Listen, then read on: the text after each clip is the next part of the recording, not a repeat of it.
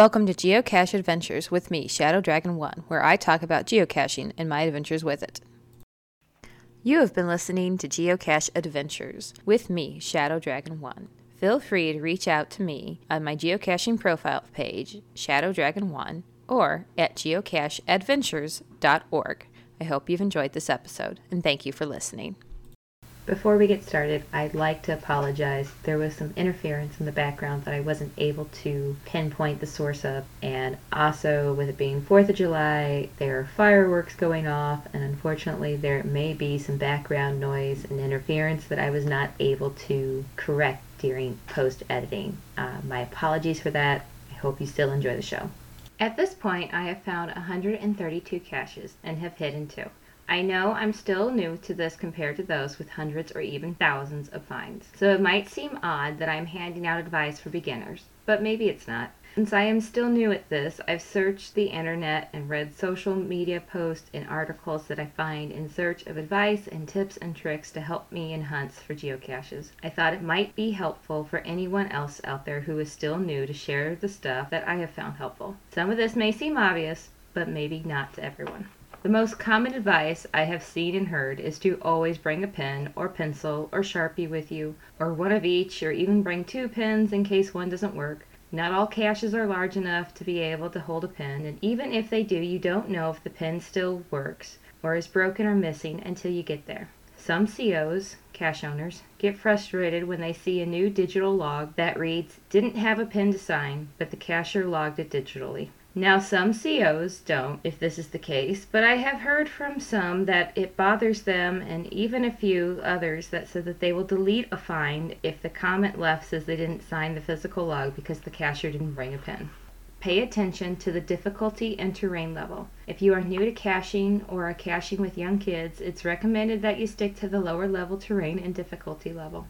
A park and grab cache that is quick and easy for experienced cacher can prove more challenging for someone just starting out. A hint left by a CO is great, but you may find more helpful information in other parts of the cache page. Always read the description before trying to find the cache. Sometimes the description will give you additional information about the area the cache is located at, such as nearby parking, if a bushwhack or long hike is needed to get to it, if the cache is only accessible during certain hours, if it's intended to be a night cache, or other valuable information that can help lead you to the cache, like what kind of container you're looking for. With puzzle caches, it is especially important to thoroughly read the description, as that is what typically leads you to the puzzle.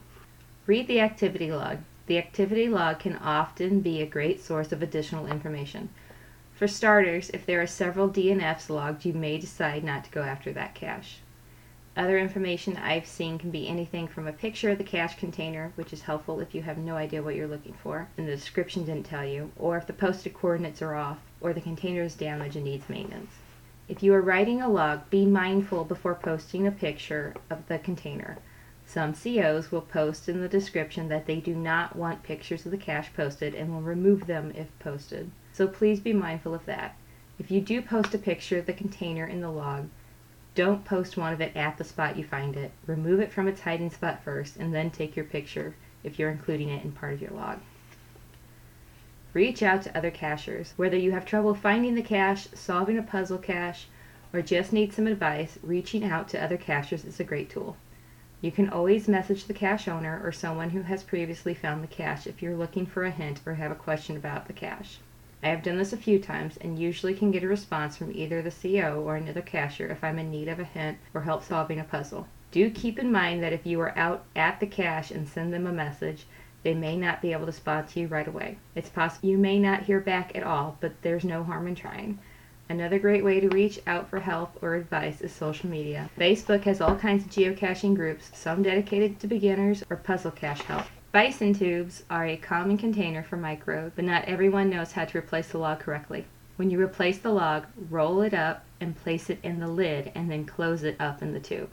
This prevents the edge of the log from getting jammed up in the threads. I had found a handful of such containers before I came across this tip on Pinterest. The next time I came across a bison tube, I tried the tip and it was so much easier to get the cap on because the log didn't get in the way. Always put the cache back where you found it. You may think you can hide the cache better, but it doesn't matter. The CO put it there for a reason, so please put it back. As a CO, it's very frustrating when I go check on my caches and find them in a different spot than I placed it. If something about the cache doesn't look right or you think it might be out of place, snap a picture and send it to the CO in a private message. The private message will ensure you don't give the cache location away by accident. Cache safely. Sometimes we end up grabbing a fine when we weren't planning on it, and it is what it is. But if you're planning a day of caching, there are a few basic outdoor safety tips to keep in mind. Make sure you dress for the weather and area you're caching in. If you're planning on a caching adventure that you know will require hiking and bushwhacking, you may not want to be out doing it in open-toed sandals and shorts, or you may end up with some unplanned blisters and scrapes. Learn how to identify poisonous plants such as poison ivy and poison oak, otherwise your find may also lead you to an unpleasant rash. And don't forget your bug spray. Mosquito bites are unpleasant enough, but ticks and chiggers are even worse. A great way to get rid of any crawling hitchhikers before you get into your car is to take a lint roller to your clothes. The sticky tape will pick up any ticks crawling on your clothes before they bite or find their way into your car. Make sure someone who's not going with you knows where you plan to be. This is especially important if you're out caching alone, but it's also a good idea even if you're caching with a friend. You never know what might happen when you're out hiking or driving around. It's good to make sure someone knows your plan in case you get injured in the woods or end up in a fender bender on the way to a park and grab around town. Google it. There are resources out there for geocaching. A lot of information can be found on the geocaching.com blog, but there are other sites as well, such as geocachingtoolbox.com, which has links to tools for converting different coordinate systems, distance calculators for midpoints and intersections, downloads for printable geocaching logs, and different encryption and code deciphers to name a few things. There are also articles on sites such as rei.com and smarterhobby.com, for example, about geocaching with different information from the basics of what geocaching is and how to get started to caching with kids or placing your first find. I will post links to a couple of the articles in the show notes. When you get to the cache coordinates, put down the phone or GPS and look around. GPS accuracy can vary between devices. Even the most accurate devices have an accuracy of plus or minus 16 feet, which means even with a highly accurate GPS device with a strong signal, the cache could be within 16 feet in any direction of the posted coordinates.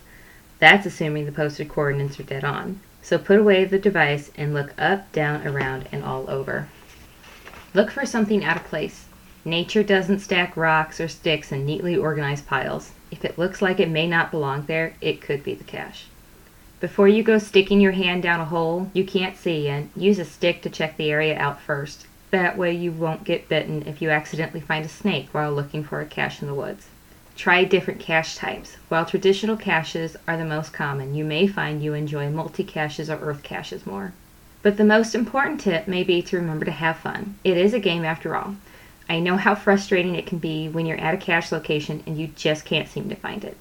Take a breath or take a knee and try to look at it from a new perspective. But remember, it's just a game. Keep trying and don't give up, but it's also okay to log a DNF and come back another time to try again. I want to thank everyone on Facebook and Instagram that responded to my post of if you could give a newbie one tip, what would it be? While there were a lot of comments, several of them were similar to each other and to the outline I had planned for the show, but I picked a few unique ones to highlight.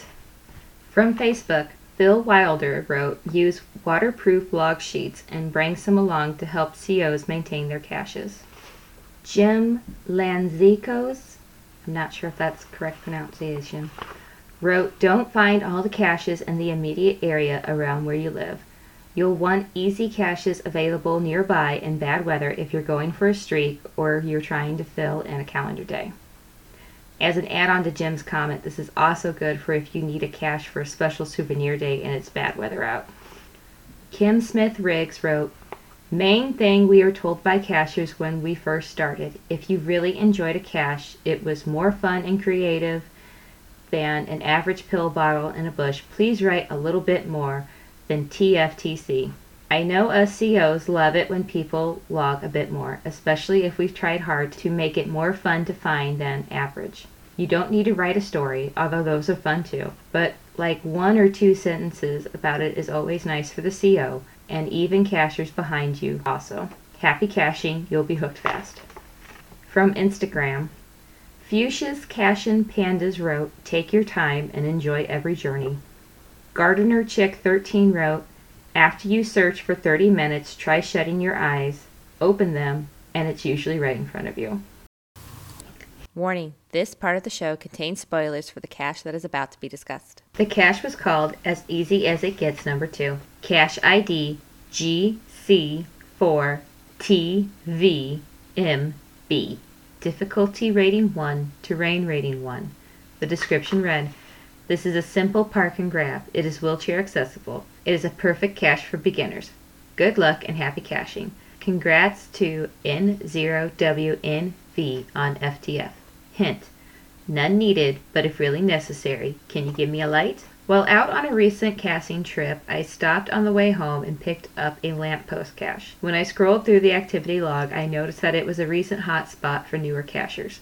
A lot of people had commented that it was their first find or how hard it was and how long it had taken them. My first instinct was to think of how easy it was, but then I thought back to my first lamppost cache and felt differently about all those logs. When my son and I set out to find our second ever cache, we targeted as easy as it gets number two. I figured it would be quick and easy. After all, it was in the name. Cache coordinates led us to a lamppost in a CVS parking lot. We parked nearby and walked over. We got to the lamppost and had no idea what we were looking for. I looked up and down the post for a magnet but didn't find one. We looked around on the ground and didn't see anything. I finally thought to look through the activity log and found a picture someone had posted of them holding the cache, which was a small prescription bottle. I stood there with my son, at a loss as to what to do, feeling discouraged. The thought of if I couldn't figure out a 1 1 rating, how was I supposed to find any cache at all, running through my head. I took a breath and tried again. I knelt down to get a different perspective and realized the skirting around the base of the lamppost was loose. I lifted it up, and there it was. We found the cache. My son pulled it out, and I signed the log for us. The park and grab took us a good 10 minutes to find, and now we can find them in seconds. You've been listening to Geocache Adventures with me, Shadow Dragon 1. If you enjoyed this episode, please take a moment to leave a review wherever you listen to podcasts or on the Facebook page. Do you have a topic you'd like to hear discussed? Do you have a geocache adventure you would like to share for the cache highlight? Would you like to be a guest on the show? Reach out to me at geocache.adventures.podcast at gmail.com or on the contact page at geocacheadventures.org. You can also check out Geocache Adventures merchandise by visiting the store page at geocacheadventures.org. Thank you for listening, and I hope you've enjoyed the show.